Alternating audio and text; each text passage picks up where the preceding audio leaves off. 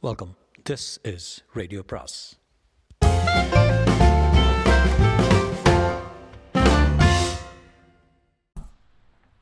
பொன்னியின் செல்வன் அத்தியாயம் எண்பத்தி நான்கு பட்டாபிஷேக பரிசு. சீனத்து வர்த்தகர்கள் இருவரும் தலையில் பெரிய பெரிய தலைப்பாகைகளுடனும் முகத்தில் அடர்த்தியாக வளர்ந்திருந்த தாடி மீசைகளுடன் காட்சியளித்தார்கள். அரண்மனை மேம்பாடத்தில் அச்சமயம் எரிந்து கொண்டிருந்த மங்கலான தீபத்தின் ஒளியில். அவர்களுடைய முகத்தோற்றங்கள் தெளிவாக புலப்படவில்லை. அவர்கள் என்ன பிராயத்தினர் என்பதை கூட தெரிந்து கொள்ள முடியவில்லை. குந்தவை உள்ளத்தில் தோன்றியிருந்த ஐயங்கள் மேலும் வலுப்பட்டன. அறிவில் மிக்க அம்மாதரசி பட்டு பட்டாடைகளை பார்ப்பதற்கு இந்த வெளிச்சம் போதாது. பெரிய தீவர்த்தி ஏற்றிக்கொண்டு வா என்று அவ்வர்த்தகர்களை அழைத்து வந்த சேவனுக்கு கட்டளையிட்டான் நான் சென்று நல்ல விளக்கு அனுப்புகிறேன் என்று கூறிவிட்டு மதுராந்தக தேவராவிடத்திலிருந்து அகன்றார். அவருடன் செம்பியன் மாதேவியும் சென்றார். அவர்கள் சென்ற பின்னர் குந்தவை சீன வர்த்தகர்களை நோக்கி ஐயா உங்களுக்கு ஏன் இத்தனை அவசரம்? உங்கள் சரக்குகளை நாளை பகல் வேளையில் கொண்டு வந்து காண்பிக்க கூடாதா இரவுக்கிரவே வந்தீர்களே? என்றான். இளவரசிமார்களே மன்னிக்க வேண்டும். நாங்கள் தஞ்சைக்கு வந்து பல தினங்கள் ஆயின. எவ்வளவோ பிரயத்தனம் செய்தும் அரண்மனைக்குள் வந்து தங்களை பார்க்க முடியவில்லை. நாளை மறுதினம் நாகப்பட்டினத்திலிருந்து நாவாய் புறப்படுகிறது. அதில் நாங்களும் புறப்பட வேண்டும். அதனாலே தான் அவசரப்பட்டோம் என்று சீன வர்த்தகர்கள் ஒருவன் சொன்னான். அவனுடைய குரல் சிறிது விசி விசித்திரமாக இருந்தாலும் அவன் பேசிய தமிழ் நன்றாக இருந்ததை குறித்து அங்கிருந்தவர்கள் அதிசயப்பட்டார்கள். சீன வர்த்தகரே உமக்கு தமிழ் மொழி மிக நன்றாக வருகிறதே என்றாள் குந்தவை. நான் இச்சோழ நாட்டுக்கு வியாபார நிமித்தமாக வந்து தங்கி சில காலமாயிற்று. அதனால் தமிழ் பேச சிறிது கற்றுக்கொண்டேன். தமிழும் தமிழ்நாடும் எனக்கு பிடித்திருக்கின்றன. என்றான் வர்த்தகன் பின் ஏன் இப்போது உங்கள் நாட்டுக்கு புறப்பட அவசரப்படுகிறீர்கள்? பட்டாபிஷேகம் வரையிலாவது இருந்து விட்டு போகக்கூடாதா? அவ்வளவு அவசரம் என்ன? நாளை மறுநாள் புறப்படும் கப்பல் தவறிவிட்டால் அப்புறம் எப்போது கப்பல் கிளம்புமோ தெரியாது. முன்போலெல்லாம் இப்போது அடிக்கடி நாகையிலிருந்து கப்பல்கள் புறப்படுவதில்லை. அது எதனால்? தங்களுக்கு அதன் காரணம் தெரியாதா தேவி? கடற்பிரயாணம் முன்போல் இப்போது சுலபமாக இல்லை பத்திரமாகவும் இல்லை. கடற்கொள்ளைக்காரர்கள் அதிகமாகிவிட்டார்கள். அரபு நாட்டிலிருந்து ஆவேச வெறி கொண்ட வீரர்கள் கப்பல்களில் ஏறி மேலை கடல்களிலும் கீழே கடல்களிலும் எங்கெங்கும் சஞ்சரித்து வருகிறார்கள். கடற்கரை ஓரங்களிலும் துறைமுகங்களிலும் சமீபத்திலும் கூட அவர்கள் வந்து காத்திருக்கிறார்கள். வர்த்தக கப்பல்களை கண்டதும் நெருங்கி வந்து பாய்கிறார்கள். மூர்க்காவசத்துடன் போர் செய்து கப்பல்களில் உள்ளவர்களை எல்லாம் கொன்று பொருள்களையும் கொள்ளை கொண்டு போகிறார்கள். இது காரணமாக இப்போதெல்லாம் வர்த்தக கப்பல்கள் தனித்தனியாக கிளம்பி செல்ல இயலுவதில்லை. பத்து கப்பல்கள் இருபது கப்பல்கள் சேர்ந்து புறப்பட வேண்டியிருக்கிறது. அவ்வாறு நாளை மறுநாள் புறப்படும் கப்பல்கள் போய்விட்டால் மறுபடியும் எத்தனை காலம் காத்திருக்க வேண்டுமோ தெரியாது. தேவிமார்களே பெரிய மனசு செய்து நாங்கள் கொண்டு வந்திருக்கும் பட்டுப்பட்டாடைகளை பாருங்கள். இவ்வாறு சொல்லிக்கொண்டே அச்சீன வர்த்தகன் தான் கொண்டு வந்திருந்த மூட்டையை பிரிக்கத் தொடங்கினான். அம்மாதிரியே இன்னொருவனும் மூட்டையை அவிழ்த்தான். வர்த்தகர்களே இப்போது உங்கள் கடையை விரிப்பதில் பயனில்லை. உங்கள் பட்டாடைகளின் தரத்தை இரவு நேரத்தில் பார்த்து நன்கு தெரிந்து கொள்ள முடியாது. உங்களிடம் பட்டாடைகள் வாங்கினால் விலை கொடுப்பதற்கு வேண்டிய பொருளும் இங்கே நாங்கள் கொண்டு வந்திருக்கவில்லை என்றாள் இளைய பிராட்டி. முதலில் பேசிய வர்த்தகன் உடனே மிக வியப்படைந்தவன் போல எழுந்து நின்று கரங்களை விரித்து குவித்து விட்டு இளவரசி தங்களிடம் நாங்கள் விலை கூறி பெறுவோமா? நல்ல வார்த்தை சொன்னீர்கள். தாங்கள் இந்த ஒட்டாடைகளை ஏற்று அணிந்து கொள்ள மனம் வந்தால் அதுவே நாங்கள் முன்ஜென்மங்களில் செய்த தவத்தின் பயன் என்று எண்ணி மகிழ மாட்டோமா? விலை கூறி விற்பதற்காக நாங்கள் இந்த சரக்குகளை கொண்டு வரவில்லை. பட்டாபிஷேக பரிசுகளாக கொண்டு வந்தோம் என்றார் அப்படியானால் நீங்கள் தவறான இடம் தேடி வந்தீர்கள். இங்கே உள்ள எங்களில் யாருக்கும் பட்டாபிஷேகம் இல்லை. முடிசூட்டிக் கொள்ளப் போகிறவர் இளவரசர் பொன்னியின் செல்வர். அவரை தேடிக்கொண்டு போய் உங்கள் பரிசுகளை கொடுங்கள். இல்லை தேவி சரியான இடம் தேடிதான் நாங்கள் வந்துள்ளோம். எதற்கேனும் பொன்னியின் செல்வரின் தயவை பெற வேண்டுமானால் முதல் இளையபிராட்டி குந்தவை தேவியின் தயவை பெறுவதுதான் அதற்கு உபாயம் என்று எல்லோரும் சொல்லுகிறார்கள் என்றான் சீரவர்த்தகன்.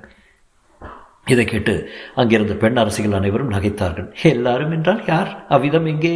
யார் பேசியதை நீங்கள் கேள்விப்பட்டீர்கள்? ஏன் தாயே? இன்றைக்கு இந்த நகரில் நடந்த உற்சவத்தின் போது கூடியிருந்த கூட்டத்தில் கூட பலர் பேசிக்கொண்டார்கள் தமக்கை சொல்லை தம்பி தட்டவே மாட்டார் என்று சொல்லிக் கொண்டார்கள். இதோ என் தோழனை வேண்டுமானாலும் கேளுங்கள். இத்தனை நேரம் சும்மா இருந்த தோழன் ஆம் இளவரசிமார்களே அது உண்மைதான். பொன்னியின் செல்வருக்கு பட்டாபிஷேகம் என்றால் அது குந்தவை பிராட்டிக்கு பட்டாபிஷம் செய்த மாதிரி தான் என்று ஜனங்கள் பேசிக்கொண்டார்கள் இனிமேல் சோழ நாட்டில் பெண்ணரசு தான் நடக்கப் போகிறது. அது நல்லரசாகவும் இருக்கும் என்று ஜனங்கள் சொல்லிக்கொண்டார்கள் மறுபடியும் இளவரசிகள் கலகலவென்று சிரித்தார்கள். ஆகையால் இளவரசிமார்களே கருணை கூர்ந்து இந்த பட்டாபிஷேக பரிசுகளை ஏற்றுக்கொள்ள வேண்டும் என்றான் ஒரு சீன வர்த்தகன். ஏற்றுக்கொண்டு பொன்னியின் செல்வரிடம் எங்கள் கோரிக்கையும் சமர்ப்பிக்க வேண்டும் என்றார் இன்னொரு வர்த்தகர். என்ன கோரிக்கை? பொன்னியின் செல்வரிடம் உங்களுக்கு என்ன காரியமாக வேண்டும்? முதல்ல அதை சொல்லுங்கள் என்றார் குந்தவை பிராட்டி. தேவி அவரால் எத்தனையோ காரியமாக வேண்டும். எங்களுக்கு மட்டுமல்ல சோழ நாடு முதல் சீன தேசம் வரையில் உள்ள எல்லா நாட்டு வர்த்தகர்களும் பொதுமக்களும் அருள்மொழிவர்மனைத்தான் நம்பியிருக்கிறார்கள். பராந்தக சக்கரவர்த்தியின் காலத்தில் கடல்கள் எல்லாம் பத்திரமா இருந்தன கடற்பிரயாணத்தில் புயற்காற்றினால் நேரும் ஆபத்தை தவிர வேறுவித அபாயம் இல்லாமல் இருந்தது. கடலில் கப்பல்களை தாக்கி கொள்ளையடிப்பது என்பது கனவிலும் கேள்விப்படாத காரியமாயிருந்தது. சோழ நாட்டு நாவாய்கள் வர்த்தக பொருள்களை ஏற்றிக்கொண்டு ராஜபாட்டைகள் செல்வது போல் நிர்பயமாக சென்று கொண்டிருந்தன. மானக்கவாரம் மாயூரடிங்கம் மாபபாளம் இலாமுரி தேசம் ஸ்ரீவிஜயம் சாவகம் கடாரம் காம்போஜம் ஆகிய கடல் சூழ்ந்த நாட்டு துறைமுகங்களுக்கு சோழ நாட்டு கப்பல்கள் சென்று ஆங்காங்கே இறக்குமதி ஏற்றுமதி செய்து கொண்டு எங்கள் சீன நாட்டுக்கு சென்றன. அவ்விதமே எங்கள் சீன தேசத்திலிருந்து புறப்பட்ட கப்பல்களும் சோழ நாட்டுக்கு தங்குதடையின்றி வந்து கொண்டிருந்தன. அந்த காலம் இப்போது பழங்கனவாக போய்விட்டது தேவி. தங்களிடம் உண்மையை சொல்லி விடுகிறோம். இந்த பட்டு பட்டாடைகளை தாங்கள் திரும்ப கொண்டு போனால் பத்திரமா எங்கள் நாட்டுக்கு கொண்டு போய் சேர்ப்போம் என்பது நிச்சயமில்லை. வழியில் அராபிய கடல் கொள்ளைக்காரர்களிடம் இந்த பட்டாடைகளை பறி கொடுப்பதை காட்டிலும் சோழ நாட்டு இளவரசிமார்களுக்கு பரிசாக அளிப்பதே மிகவும் விசேஷமான காரியம் அல்லா இவ்விதம் அந்த சீன வர்த்தகன் சொல்லி வந்தபோது குந்தவை தேவியின் கருவண்டுகளை ஒத்த கண்கள் நன்கு விரிந்து அளவிலா ஆர்வம் ததும்ப பெற்றவையாயின. பொன்னியின் செல்வரால் அந்த காரியம் நடைபெறும் என்று நீங்கள் நினைக்கிறீர்களா? பராந்தக சக்கரவர்த்தியின் காலத்தில் இருந்தது போல் கடற்பிரயாணம் அபாயமற்றதாகும் என்று எண்ணுகிறீர்களா? மானக்கவாரம் மாயூரடிங்கம் கடாரம் ஸ்ரீவிஜயம் முதலிய நாடுகளில் பொன்னியின் செல்வரின் புகழ் பரவும் என்று நம்புகிறீர்களா? என்று கேட்டாள். நாங்கள் நம்புவது மட்டுமென்ன இந்த சோழ நாட்டு வர்த்தக பெருமக்கள் எல்லாரும் நம்புகிறார்கள். ஏன்? சற்று முன் நாங்கள் ஒரு சோதனரிடம் போயிருந்தோம் அவரும் கூட சொன்னார். என்ன சொன்னார்? பொன்னியின் செல்வர் பெரிய பெரிய கப்பல் படைகளை திரட்டி கொண்டு கடல்களை கடந்து செல்வார். கொள்ளைக்காரர்களின் கூட்டங்களை ஒழித்து விடுவார். கடற்பிரயாணத்தை முன்போல் நிர்பயமான ஆக செய்து விடுவார். சோழ நாடு பராந்தக சக்கரவர்த்தியின் காலத்தில் அடைந்திருந்த பெருமையை மீண்டும் அடையும் என்றெல்லாம் ஜோதிடர் சொன்னார். ஆனால் இதற்கெல்லாம் சோழ நாட்டு இளவரசிகள் குறுக்கே நின்று தடை இழப்பாமல் இருக்க வேண்டும் என்று கூறினார். இவ்வளவுதான் சொன்னாரா? இளவரசிகளை பற்றி இன்னும் ஏதாவது அவதூறு கூறினாரா? ஆஹா அவதூறா?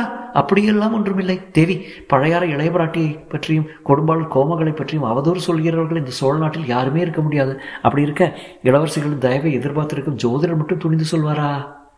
வேறு என்னதான் அந்த ஜோதிடர் எங்களை பற்றி சொன்னார்? இளவரசிமார்கள் இருவரும் சற்று முன் அவரிடம் வந்து விட்டு போனதாக சொன்னார்கள்.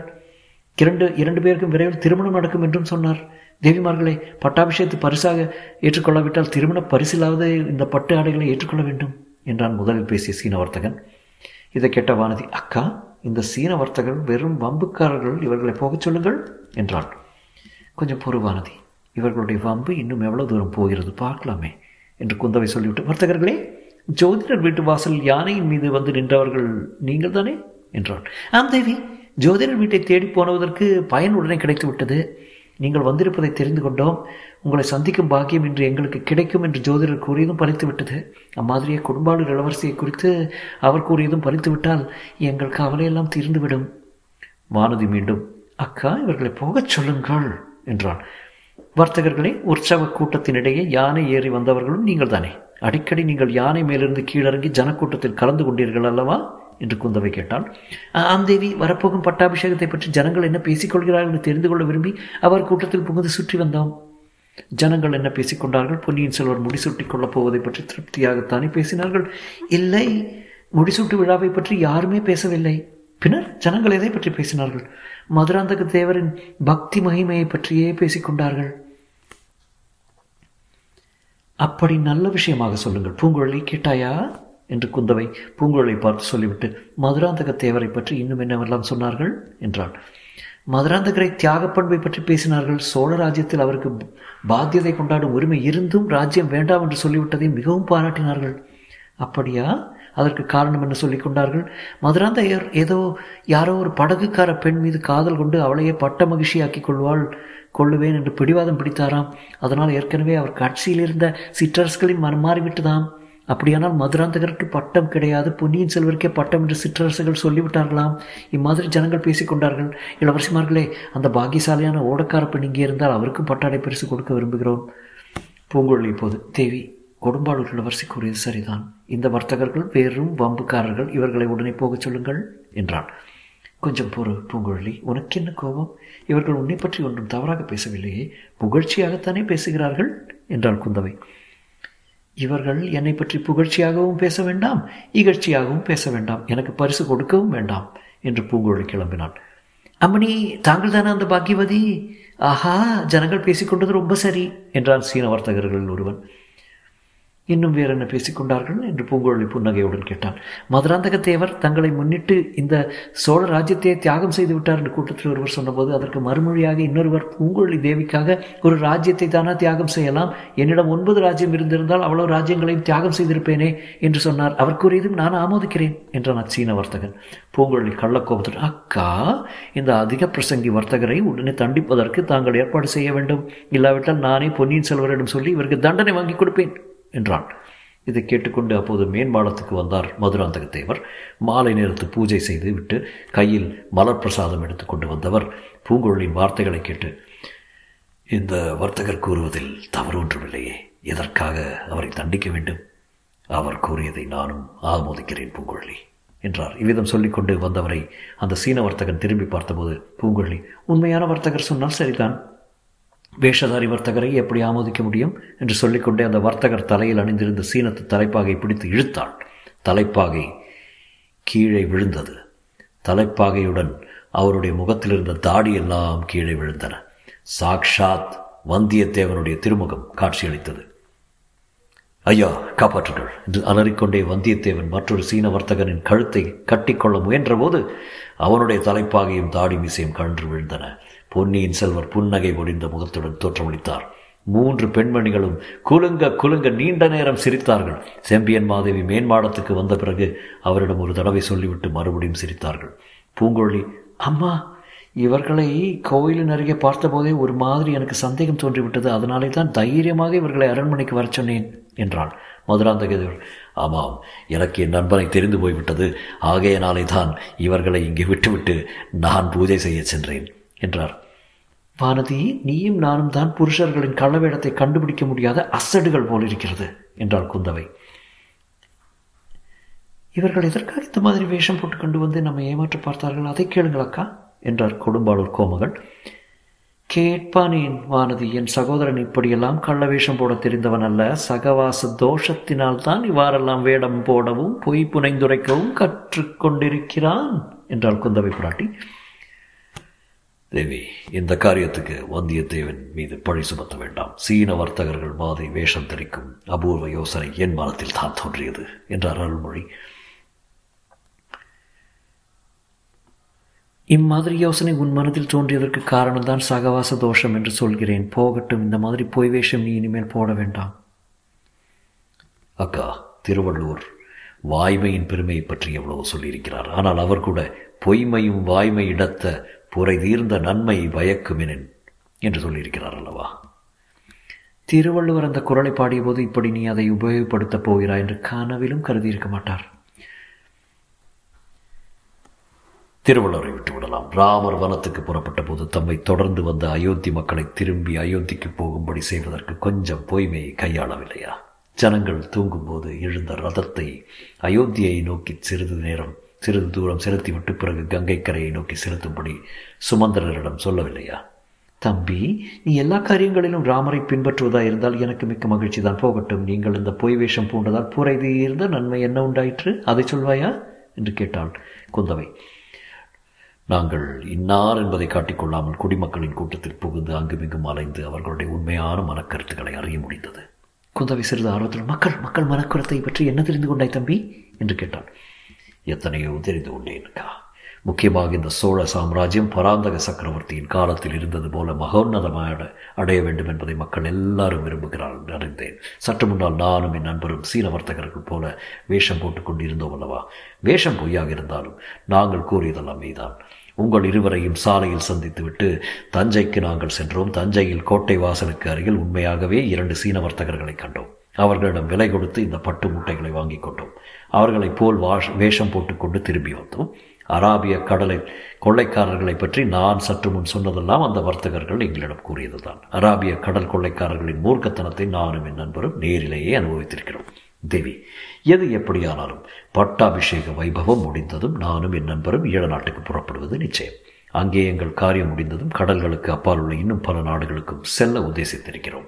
உயிருடன் திரும்பி வருவோமோ அல்லது வருவோமோ அல்லது போகும் இடங்களில் போர்க்களத்தில் உயிரை விட்டு வீர சொர்க்கம் எய்துவோமோ என்பது தெரியாது. ஆகையால் நாங்கள் புறப்படும் வரையில் நீங்கள் எல்லாரும் எங்களுடனே இருக்க வேண்டும் என்றும் எங்களுக்கு ஆசி கூறி விடை கொடுத்து அனுப்ப வேண்டும் என்று கேட்டுக்கொள்வதற்காகவே அவசரமாக தங்களை பின்தொடர்ந்து வந்தோம். இவ்வாறு பொன்னியின் செல்வர் கூறி வந்தபோது குந்தவை தேவியின் கண்களில் நீர் ததும்பியது. பூங்குழலி தழுதழுத்த குரலில் யுத்தம் என்று எதற்காக ஏற்படுத்தியிருக்கிறார்களோ தெரியவில்லை.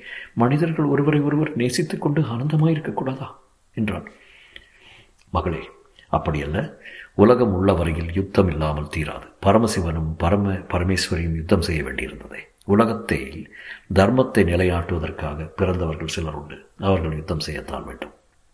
இவ்விதம் சிவபக்த சிரோமணியும் பரம சாதுவுமான செம்பியன் மாதவி கூறியதை கேட்டு அனைவரும் ஆச்சரிய கடலில் ஆழ்ந்தார்கள். Torre.